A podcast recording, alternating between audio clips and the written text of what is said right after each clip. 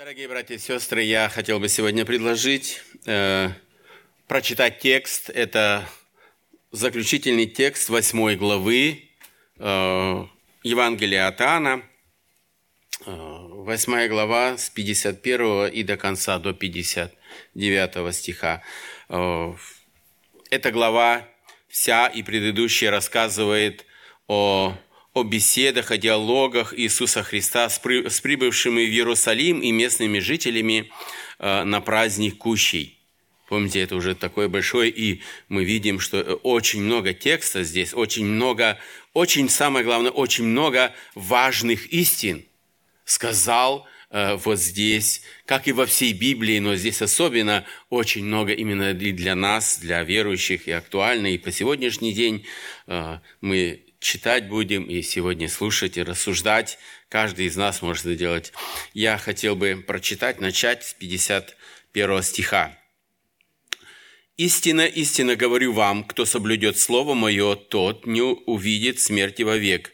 Иудеи сказали ему: «Теперь узнали мы, что без тебе Авраам умер и пророки, а ты говоришь, что кто соблюдет слово мое, тот не вкусит смерти вовек. Неужели отца нашего Авраама, который умер? Пророки умерли. Чем ты себя делаешь?» Иисус отвечал: «Если я сам себя славлю, то слава моя ничто. Меня прославляет Отец мой, о котором вы говорите, что Он Бог ваш. И вы не познали Его, а я знаю Его. А если скажу, что не знаю, подобный вам лжец, но я знаю Его и соблюдаю слово Его». Авраам, отец ваш, рад был увидеть день мой, и увидел, и возрадовался. На это сказали ему иудеи: «Тебе нет еще 50 лет, и ты видел Авраама?» Иисус сказал им: «Истинно, истинно говорю вам, прежде, нежели был Авраам, тогда взяли камень, чтобы бросить на него. Но Иисус скрылся, вышел из храма, прошедший посреди них, пошел далее». Мы видим вот этот текст, который мы прочитали, начинается с вот этого клятвенного, который мы уже много раз говорили и читали здесь, и в Писании видим, где звучит как клятва. Это значит абсолютное утверждение, которое не подлежит сомнению. Истина, истина. Вот эти два слова. Истина, истина, говорю вам, кто соблюдет слово мое, не увидит смерти вовек. Конечно же, они были, можно сказать, удивлены или ошарашены вот таким заявлением, да? И мы прочитали уже, как это так? Да? Могли это в разуме своем сложить и принять к этому, к сердцу. Конечно же, слова Иисуса не означают, что верующие вообще не умрут, что не умрут именно физической смертью. Он говорил о другой смерти. Всем нам, кто не доживет до пришествия Иисуса Христа, должно предстоит нам переселение, пройти через эту долину смерти. Это для нас избавление будет от наших тяжких нож в этой жизни, от переживаний, от трудностей, которые мы сегодня проходим, от всего, что мы имели в жизни, даже... Да, это будет переход, о котором говорит Иисус. Господь говорит здесь, что верующий не увидит второй вечной смерти. Вот это самое страшное ожидает людей. Самое страшное. Именно кого он ожидает?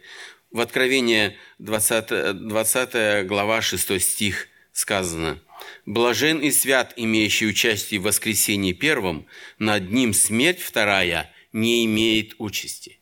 Да. Тот, кто верующий, тот, кто будет воскрешен в первую очередь, когда Христос придет, над тем смерть вторая власти не имеет. Значит, он не будет тот человек, кто признал Иисуса Христа своим личным спасителем, кто доверил Ему свою жизнь, как мы сегодня слышали в этом свидетельстве, тот не будет подвергнут вечному наказанию. А кто не будет, да, еще дальше рассуждать, кто не будет подвергнут этому наказанию? Кто соблюдет Слово Мое, как мы прочитали, как Господь сказал, кто соблюдет Слово Мое? Что это значит? Что значит соблюсти Слово Его? Я думаю, это соблюсти Слово, это не ограничивается теми нашими лишь внешним проявлением исповедание нашего – это покаяние, это крещение, это участие в вечере Господней. Не в этом только заключается слово. Это значит соблюдать все учение Господне. Не то, что, может, мне это не нравится, это мне не подходит, и это уже сегодня не актуально. Это было сказано другим. 2000 лет назад, не сегодняшним людям. Кто-то люди, может, подтасовывает, но Господь говорит, кто соблюдет Слово Мое. Да? И соблюдать Слово – это не из-за страха наказания. Если я не буду соблюдать, то я буду, как говорят люди, в аду гореть. Да? Нет, нужно из любви к Богу, из любви к Господу Иисусу, за то, что Он умер за нас, за то, что избавил нас от вечного наказания. Соблюдать Слово – некто сказал, это хранить его как нечто, доверенную нам драгоценность. Смерть же для неверующих это страх, это небытие. Они боятся. Вы, наверное, и сами видели, когда они разговариваешь с ними, эта тема лучше и не касаться. Да? Потому что за ним там неизвестность, страх, переживания. Сердце их подсказывает. Они перейдут из жизни в смерть. Верующий из жизни переходит в жизнь. И вот это большое различие, да, для нас.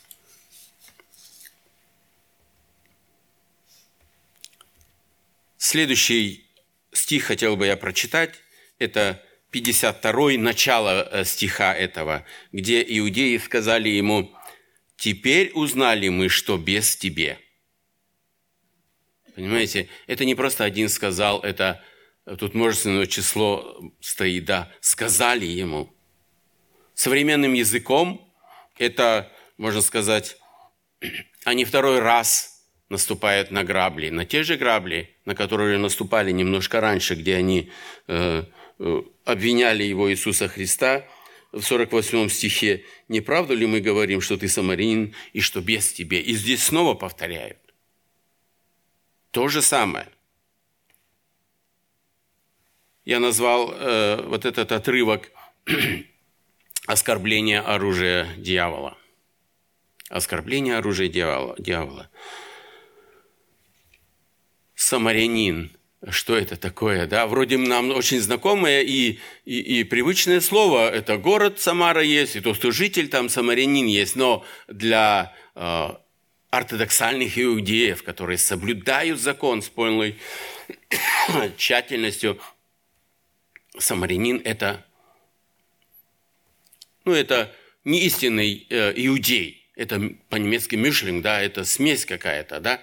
Тех, которые переселил когда-то, да, вавилонский царь, и здесь они остались, и у них нет никакой родословной. И сказать на иудея «ты самарянин» – это очень большое оскорбление. Ниже его нельзя оскорбить, назвав его самарянином.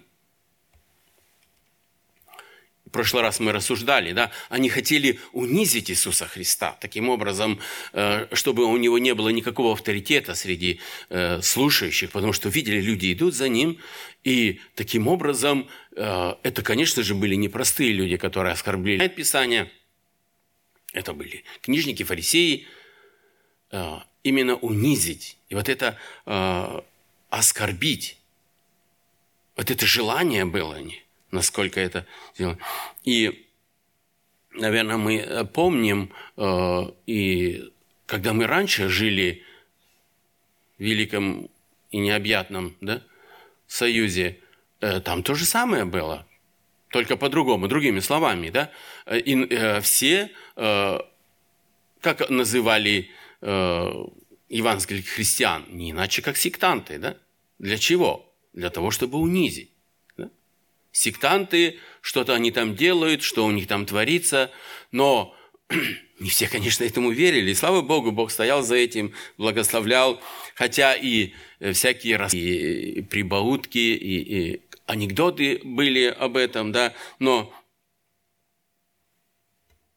все понимали, да? Ведь оскорблять, унижать, насмехаться – это оружие сатаны. Она не изменилась и до сегодняшнего дня, да? До сегодняшнего дня. Наверное, вы когда тоже, и живя уже здесь в Берлине, с кем-то разговариваете, да? То же самое, да? Не сильно они называют фанатами, может, по-другому, не сектантами, но фанатами или много-много другое. Да, буквально это было у меня в пятницу на работе. Да? Именно так было сказано мой адрес. Да? Но они еще пошли дальше. Да? Они говорят, без тебя. Для нас это выражение, да, наверное, сегодня тоже не знакомо. Мы нигде этого не встречаем. Ну, без тебе это что-то одержимое, значит, да. Но у них это было, это оскорбление было. Так называли малоумных, да. Которые ничего уже... Ну, у нас другое это слово применялось, да. Но здесь они и этим обозвали его. Ну, ведь, я думаю, это надо быть самим таким, да, быть, чтобы обозвать, да, человека, да. И мы видим, да, что в нашей жизни, когда... Вот эти оскорбления, да, бывают. Вот спросить, как мы реагируем на какие-то оскорбления в сторону нас, да? Посмотрите, как реагировал Иисус, да? А Он никак не реагировал, Он никак не комментировал их, да? Если раньше Он сказал, да, когда мы читали, Он просто сказал, во мне нет беса, и все. А здесь Он вообще, этот раз Он вообще их не комментирует, да? Они видят, что это бесполезно. Он видит, что нападки сатаны продолжаются.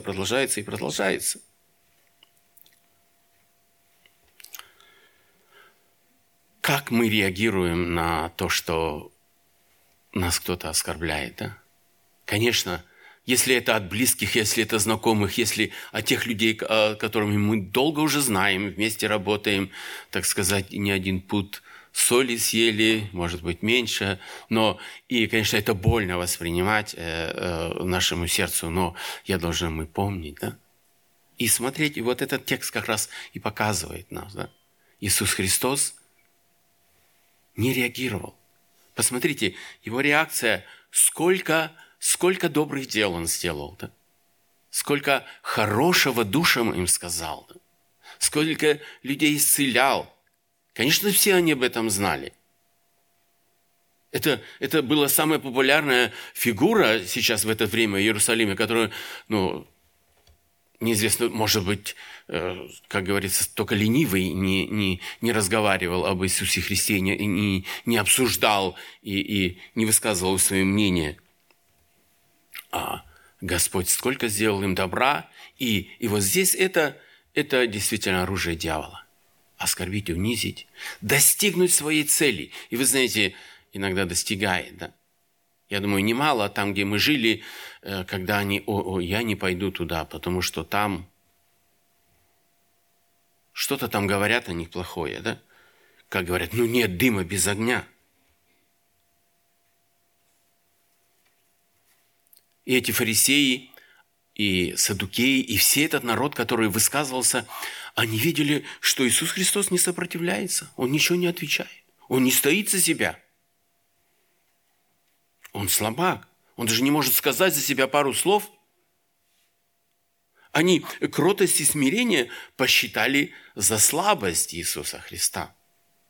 Этого можно как... Ну, если первый раз они сказали, да, так на Него, то и второй раз то же самое, да. Он же ничего не отреагирует, Он никак не реагирует на это. Мы видим, да, наверное, и вы в своей жизни видели. Делали одно и видят безнаказанность, они еще и дальше идут, да? И дальше, и распаляются, да? Помните, апостол Петр говорил, 1 Петра 3:9, «Не воздавайте злом за зло или ругательством за ругательство, напротив, благословляйте». Сам Иисус учил, а я говорю вам, любите врагов ваших. Любите врагов ваших. Господь не только учил, как сегодня многие люди. Люди учат больших трибун, правительственных или неправительственных, учат, как нужно делать это, но сами не соблюдают. А Иисус Христос как раз и как Он учил, так и поступал. Вот это величие Иисуса Христа. Он не прикрывался ничем. Он как говорил, так и делал. Вы представляете, на минутку, если бы обыкновенный человек, пришел к своему правителю и сказал, что-то он не так сделал, и он подобные слова сказал, «Царь, ты самарянин, и без тебе». То можно сказать, это его не только часы были сочтены, минуты его были сочтены жизни. За это прощения бы не было. Да? Это явное оскорбление, и не мог так никто сделать. Да? Но посмотрите, как поступил Иисус. Он мог в его власти сделать их слепыми, как это было уже, помните, в Ветхом Завете. Он мог их наказать их смертью. В его власти он мог это сделать. Но он не сделал. И здесь мы видим это величие Господа, большое величие. Он продолжает спокойно с ними говорить, как будто ни в чем и не бывало. Он не обращает на это внимания. Действительно, велик наш Господь и в этом. И тут следующий вопрос задают они. «Неужели ты больше отца нашего Авраама, который умер?» Сам уже вопрос, который задавали слушающие, говорит о том, что Иисусу удалось возбудить в них любопытство. Наверное, я лично встречал немало людей, которые тоже задают вопросы. Но у них другая мотивация. Они чтобы узнать ответ, а чтобы забить, чтобы унизить, какими-то каверзными вопросами свести или унизить, для того, поставить тебя в тупик, чтобы ты не мог ответить. И эти вопросы со всех сторон, как из автомата, как пули летят. Да? И вот эти вопросы, человек тот не хочет ответа. Он уже знает ответ, он уверен в ответе, но он, чтобы забить человека, он задает вопросы. Примерно так и иудеи. «Неужели ты больше отца нашего Авраама?»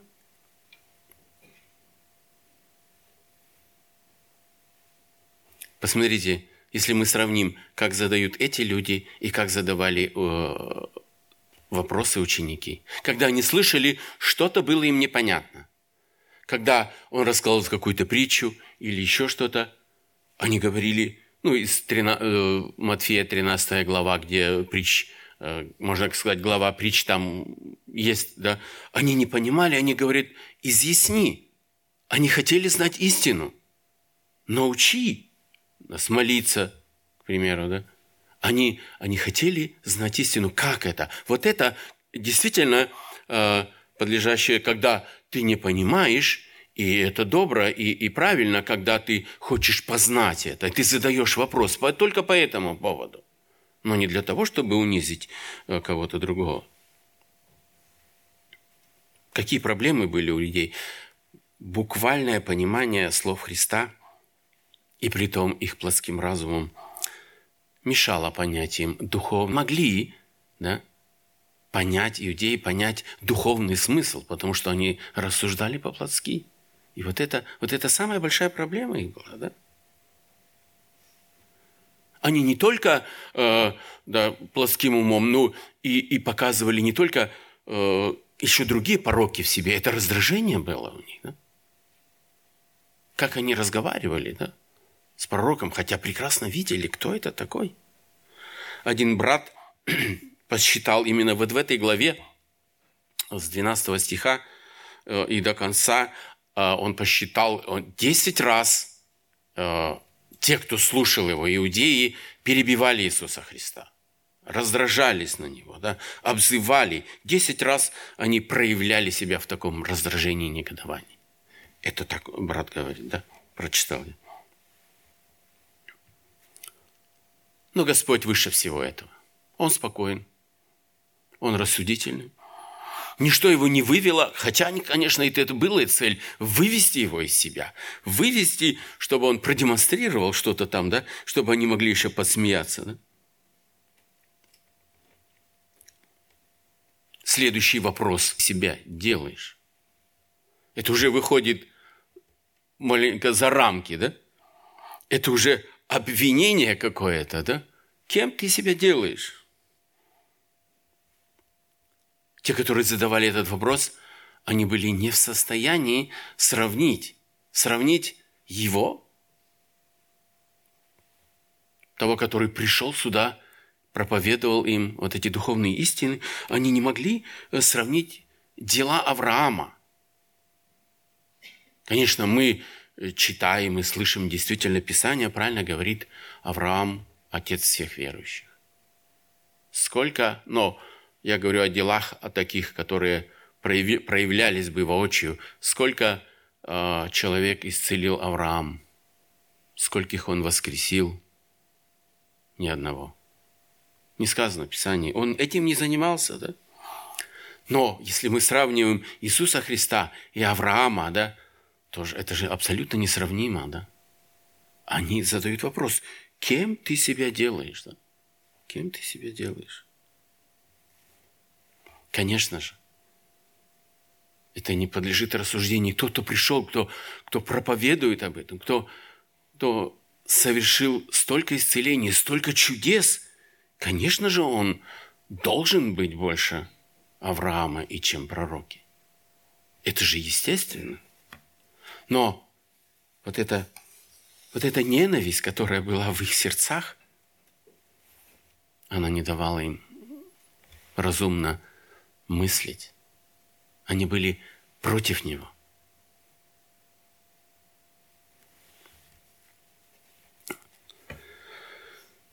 Следующий стих. Иисус отвечал им: «Если я сам славлю себя, то слава моя ничто. Меня прославляет Отец мой, о котором вы говорите, что Он Бог ваш». Посмотрите, Иисус подводит черту, не отвечая им больше, и касается другой темы, и очень больной темы, всего больной темы и всего человечества. Это поиск славы. Хотя никто не говорит вот так громогласно: «Я ищу славы себе». Да? Никто не говорит. Ну, как-то это не принято, да? Я ищу славы себе, да? Но дела, которые стоят за этим, они видят. Видно, что они ищут быть знаменитыми, популярными, узнаваемыми, быть первыми. Это явно показывает, что этот человек или эта группа людей ищет себе славы. Для чего? Господь говорит: если я сам себя славлю, то слава моя ничто. Это значит, что они ищут? Они ничего не ищут. Они ищут пустоту. Вот этот призрак ищут. Да? Вы знаете, как искать себе славы и найти ее? Знаете, как другим словом называется? Это искать и найти тщеславие.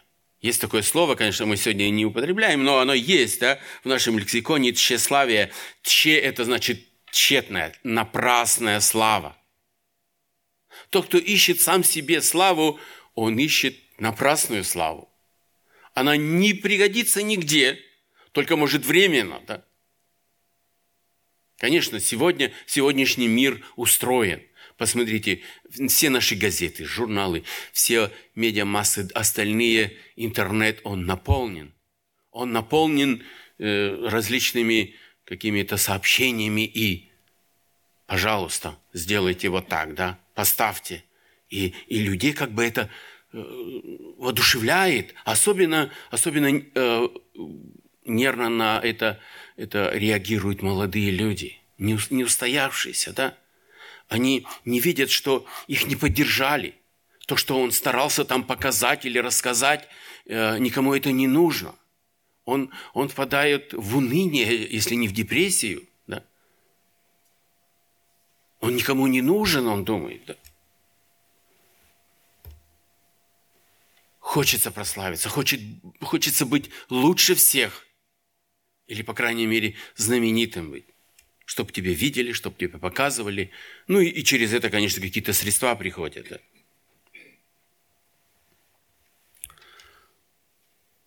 Единственный, кто прославляет, это Бог. Эту славу у Бога нельзя заработать. Это Он решает, кто достоин славы, кого прославить, кто отражает Его славу. И вот и Господь говорит, меня прославляет Отец. Мне не надо лично искать славы. Он бы мог устроить это все, понимаете? Он во власти был, это во власти его было. Устроить какое-то шоу.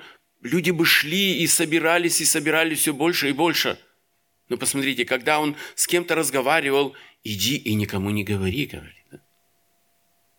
Он не хотел этой славы, этой дешевой славы.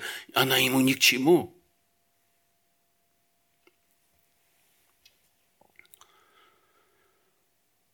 И 55 стих говорит, сказано, «И вы не познали Его, а я знаю Его. Если я скажу, что не знаю Его, то я буду подобный вам лжец, но я знаю Его и соблюдаю Слово Его». Вот это удар, да, удар в самое сердце. Вы не познали Его. Как можно узнать, познал человек определение такое, или не познал Бога. Это не моя мысль. Один брат сказал, самым лучшим доказательством того, что мы знаем Бога, является наше послушание Ему.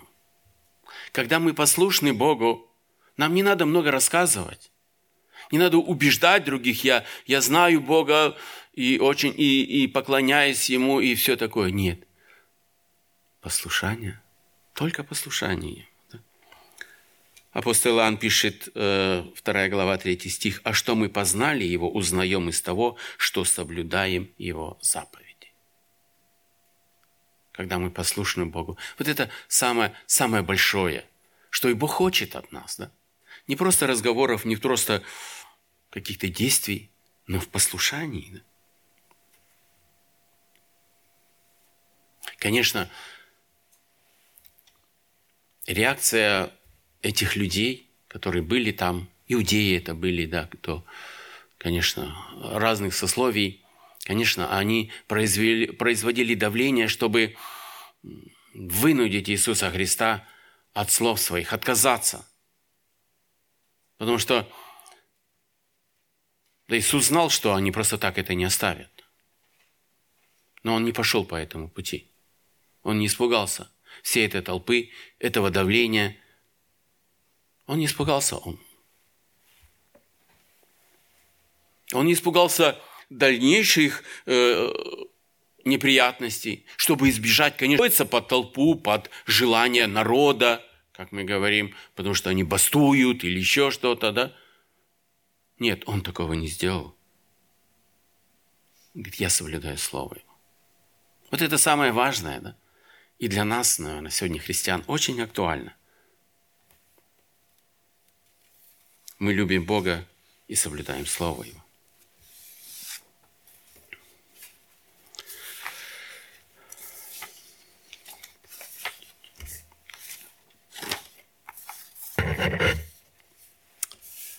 Следующий стих, или абзац, как мы скажем, это 56 стих. «Авраам, отец ваш, рад был увидеть день мой, и увидел, и возрадовался». Очень интересный стих, да? «Авраам, отец ваш, рад был увидеть день мой, и увидел, и возрадовался». Если раньше они говорили, неужели ты больше? Авраама, который уже давно умер? Я думаю, тут они вновь были поражены и сказаны. Господь говорит: «Я тот, перед вами стою, которого хотел увидеть Авраам. И он увидел день мой и возрадовался». В их плоских умах, это никак не складывалось, да? Какая-то неразбериха. Как это может произойти? Конечно, и для нас тоже вопрос. Когда Авраам видел? Когда откровение это было? Конечно, с одной стороны, нам достаточно того, что Господь говорит вот эти слова. «Авраам, отец ваш, рад был увидеть день мой, увидел и возрадовался». Что-то можно понять из Писания, но вот так доподлинно сказать, проиллюстрировать, когда и что до самого пункта, я думаю, наверное, по крайней мере, это мне невозможно было и не понять. Я только нашел единственное, что сказано к Евреям, когда о героях веры сказано, 11 глава, 13 стих. «Все эти умерли в вере, не получивши обетования, а только издали видели оное и радовались». Это как раз сказано было об Аврааме. Тайное искупление человечества было открыто Аврааму. Бог вознаградил его желание служить Ему, быть верным Ему. Он видел, но вот эту эпоху искупления не как мы сегодня, уже через призму Евангелия видим и знаем, Иисус пришел, вырос до 30 лет и более, и взошел на Голгофу, умер там, воскрес. Для нас сегодня это ясно, да? Но для тех, кто жил, да, как и послание к евреям сказано, они не получившие обетования, а только видели, издали и радовались. Мы можем сказать, что Авраам был одним из тех, кто в то время и в наше время не так часто Бог, как ему, не так, как любому давал откровение. Он давал очень часто ему откровение. Помните видение Мельхиседека. В 15 главе Бытие рассказывается о будущем израильского народа. Если у вас есть дома время, почитайте. Он рассказывает с израильским народом, как они выйдут из Ханаана и все такое. Это не каждому такое открывал Бог. Или это откровение, его молитва за ходатайствование за Содом и Гомору. Или встреча с ангелами около Дубравы Мамре. Там ангелы приходили и разговаривали с ним. Немногим Бог открывается так, но Аврааму было так. Да? Было откровение. Он говорил, что у него будет неисчислимое потомство, что он будет отцом всех верующих. Это действительно признание его, да? Бог признал Авраама верным себе, и такое откровение было. И он видел, что придет искупление. Придет искупление на эту землю. И радовался этому. Не так, может быть, как мы. Но интересно, в переводе один брат говорит, что возрадовался, там это в древнегреческом написано, это он возликовал, когда узнал, что искупление придет. Авраам жил этим. Он видел, помните, в каких ситуациях был, помните, когда на горе Мориа, когда сына в свою жертву должен принести. Конечно, над этим Авраам много размышлял. Он желал близости к Богу, и Бог ему открыл. И этот стих явно говорит о том, что действительно Авраам, отец ваш, возрадовался тому, что будет в будущем.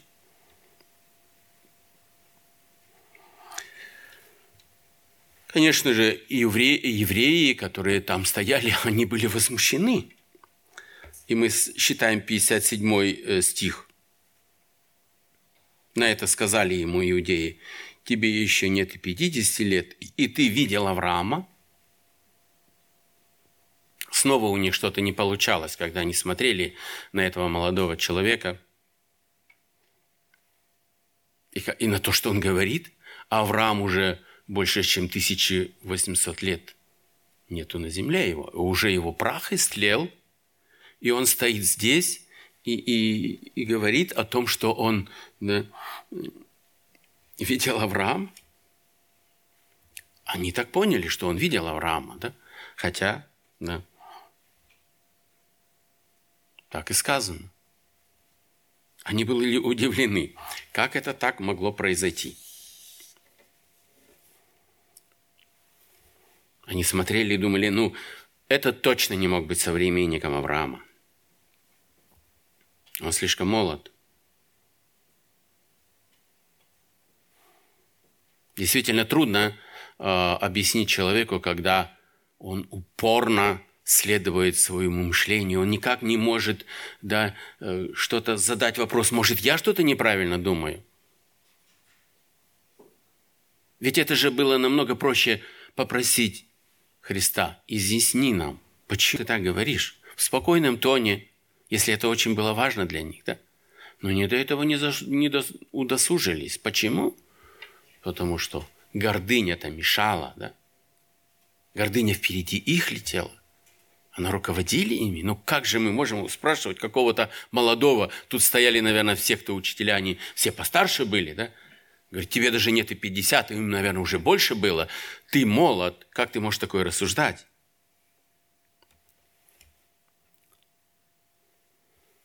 Следующий ответ Иисуса Христа вообще их поверг, наверное, во что? Да? Иисус говорит 58 стихом. Иисус сказал им: «Истина, истина, говорю вам, прежде нежели был Авраам, я есть». Иисус этой фразой подводит заключительную черту. Он знал, что больше говорить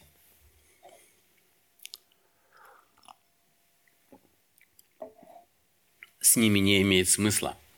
Сколько времени он уже с ними говорит, и они настойчиво отвергают, не желая вникнуть, не желая понять истину, о которых говорил Иисус Христос. Если я так для себя, если вот эти истины, которые до этого говорил Иисус, это было из математики, то вот эта заключительная фраза, это была из высшей математики, из духовной высшей математики. Они не поняли. Для тех, кто, не читал, не толкование, «я и есмь», да, это такое старославянское слово, «я и есмь», да, она вроде ничего не говорит, да, но это слово «я и есмь» означает: это тот, кто имеет жизнь в самом себе, сущий, «я и есмь» сущий.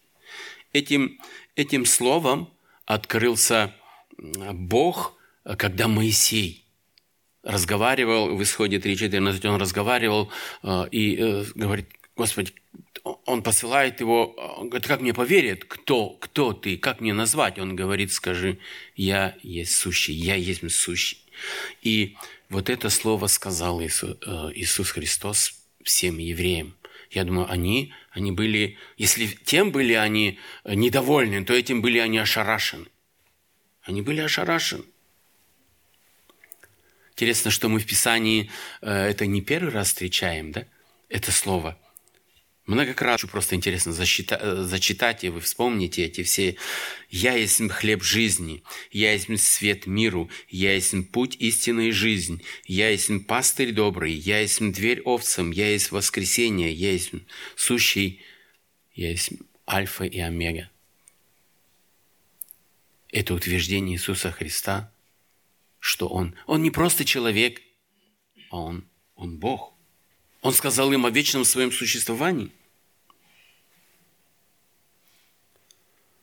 Конечно, я не скажу, что иерархия нарушается. Бог Отец, первое лицо, второе лицо, Бог Сын, третье лицо, Бог Дух Святой, и все это единый Бог. И здесь для этих людей было сложно. Было сложно, это же граничит, да, как самозванец, он самозванец. Что нужно было делать? Они это и в дальнейшем предприняли. Они взяли камни и хотели рассчитаться за то, что, как говорят, евреи это слово даже не произносят. Да, они Адонай говорят. Они не говорят сущий Иегова. И здесь мы видим, что Господь открывается как предвечный Бог. Подтверждение вот этих слов о предвечности я хотел бы из Писания именно доказать это, что Господь является предвечным Богом. Колоссянам 1:16. «Ибо им создано все, что на небесах и что на земле, видимое и невидимое, престолы ли, господство ли, начальство ли, власти ли, все им, и все для него создано. И он есть прежде всего, и все им стоит». В этом тексте сказано, что Христос начало всего. Он управляет звездами, Он управляет солнцем, управляет луной, Он управляет всем мирозданием. Потому Он есть предвечный Бог, как у нас в заглавии проповеди сказано. Еще одно. Евреям 1:3. «Этот Христос, будучи сиянием славы и образом ипостаси Его, и держа все словом силы своей». Бог, Иисус Христос, содержит все словом силы своей. Он наблюдает, чтобы все законы мироздания не нарушились, да? Чтобы наша планета не перестала вертеться. Она не сама по себе крутится. У нее нет там заводного механизма. Это делает, да? Как жаль, что многие люди не знают этого. Они видят, что у нас есть многие законы, но они их не могут объяснить. Они только видят, что они существуют. Еще одно доказательство о предвечности Иисуса Христа. Иисус, написано, сидит одесную Бога. Евреям 1:13. «Кому, когда из ангелов сказал Бог, сиди одесную меня, доколе положу врагов твоих в подножие ног твоих». Что означает одесную меня? Это значит по правую сторону.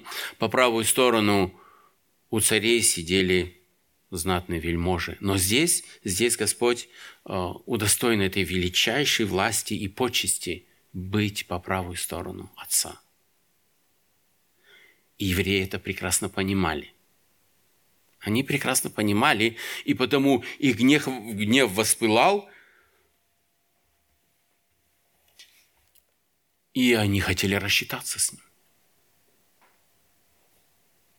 Как жаль, что Сегодня люди на нашей планете очень похожи, сегодняшнее поколение похоже на этих евреев. Много ли ищут сегодня Христа? Многие, я бы сказал, малое число. Малое число, хотя сегодня наша планета – это как огромный Титаник, который получил пробоину. Я думаю, наверное, все знают, кто такой Титаник – это почти уже больше 100 лет построенный был лайнер, который был из Европы в Америку, которого назвали непотопляемым, но он получил пробоину. И вот наш мир, этот Титаник в кавычках, получил пробоину и делает крен, этот наклон, вода идет, набирается, время сочтено, еще немного. И никакие попытки экологов привести климат в порядок, меньше выбросов газов, никакие политики, заключения политиков, никаких психологов не помогут решить эту проблему. Как и на том «Титанике». Корабль шел ко дну, на корабле играла музыка, и никто не верил. Многие, по крайней мере, верили, что он утонет. Да. Они гуляли, они веселились. Так и у нас сегодня. Люди веселятся, зарабатывают средства, едят, пьют, спят. Заработал средства, чтобы их растратить. Жизнь прекрасна. Корабль идет ко дну. Словно сегодня ничего не происходит. Сегодня Бог допустил эпидемию не просто так, чтобы люди задумались. Ребята, люди, дни ваши сочтены. Подумайте о вечности. Есть только одна спасительная шлюпка, и это шлюпка Иисус Христос. Там места всем хватит. Кто захочет, пожалуйста, ищите. Спасайтесь. Спасайтесь именем Иисуса Христа. Потому что Писание говорит, ибо нет другого имени под небом, данного человеком, которому бы нам надлежало спастись. Господь, Господь наш Спаситель, которому мы доверили наши души, Он намного больше, чем учитель духовности, моральности, которого замучили много лет на кресте назад. Он есть Бог, вечный и предвечный. Его величие и слава сегодня неоспоримы. Только через Иисуса Христа можно прийти к познанию Бога. Своими собственными силами, как это делали евреи, мы сможем только добыть мизерные познания о Боге. А Бог наш велик. Наш Господь велик. Я хотел бы в заключение сказать, в чем же я вижу величие, мое мнение, в чем же я величие вижу Иисуса Христа? Я вижу величие Христа в отношениях к людям, да? Посмотрите, когда Он проповедовал, да, говорил к людям и... Он видел отношения. Это очень недружелюбное отношение, мягко так сказать, вражеское отношение. Они его искали убить. Но как он реагировал? А он не реагировал. Он шел и снова говорил, и не проявлял никаких каких-то враждебных действий. Да? Он любил этот народ. Он для этого пришел, он любил. Он любит до сегодня всех людей. И в этом величие. Он не воздавал злом за зло. Когда его ругали, когда его унижали. И в этом проявлялось его величие. Он не искал славы себе. Как он, значит, он не был подобным нам, людям. Кто бы человек ни говорил, всегда у него что-то есть. Я работаю в такой фирме, такой большой, такой хорошей. Да, или где-то что-то, да, в большой церкви. Даже этим можно прославиться. Но да, у нас есть только одно, да. Только хвалиться Иисусом Христом. Тем, что мы знаем Его. И это тоже не наша заслуга. И он, последнее, что я хотел бы сказать, его отношение к Слову Иисуса, как он берег, как он соблюдал его. Но посмотрите, как сегодня люди, когда ищут своих учеников, что они делают? Они где-то уединяются и говорить. С ними легко говорить, тебя никто не перебивает, никто ничего. А Господь шел и к людям, и, видя их противление, Он проповедовал среди них. Вот эту любовь к людям я вижу величие нашего Господа. Действительно, назвать себя сущим Иеговой — это было слишком для окружающих. Они схватили камень, все, мы сейчас рассчитаемся. А он прошел среди них. Это еще одно было чудо, которое сотворил Господь. Вот эта власть. Да? Люди думают, они все могут. Нет. Бедный ты человек, если ты так думаешь. Только Господь может все. Мы благодарны Господу, что Он нашел нас. Нашел этот вечный Иегова. В своей любви спас нас. Простил наши грехи, хотя мы это никогда бы не заслужили. По великой любви будете величить не только сегодня, но и вечность за это. Ему слава во веки вечные. Аминь. Давайте мы встанем, и я помолюсь еще. Отче Небесный, благодарим Тебя за милость и доброту Твою, за любовь Твою, которую Ты явил, который являл и пример нам, как обходиться со всеми трудностями, со всеми переживаниями, со всеми оскорблениями. Благодарим Тебя, Господь, что мы Тебя знаем как вечного Бога. Благодарим Тебя, Господь, что Ты есть такой, что Ты живешь только славой Отца. Ты живешь в подчинении Отцу. Благодарим Тебя, Господь, что Ты наш славный Бог, который нашел нас, который ведет нас. Мы славим, величим Тебя и просим, благослови, благослови нашу церковь, наш город, нашу страну, чтобы еще многие познали, что Ты есть предвечный и святой Бог. Аминь. Аминь.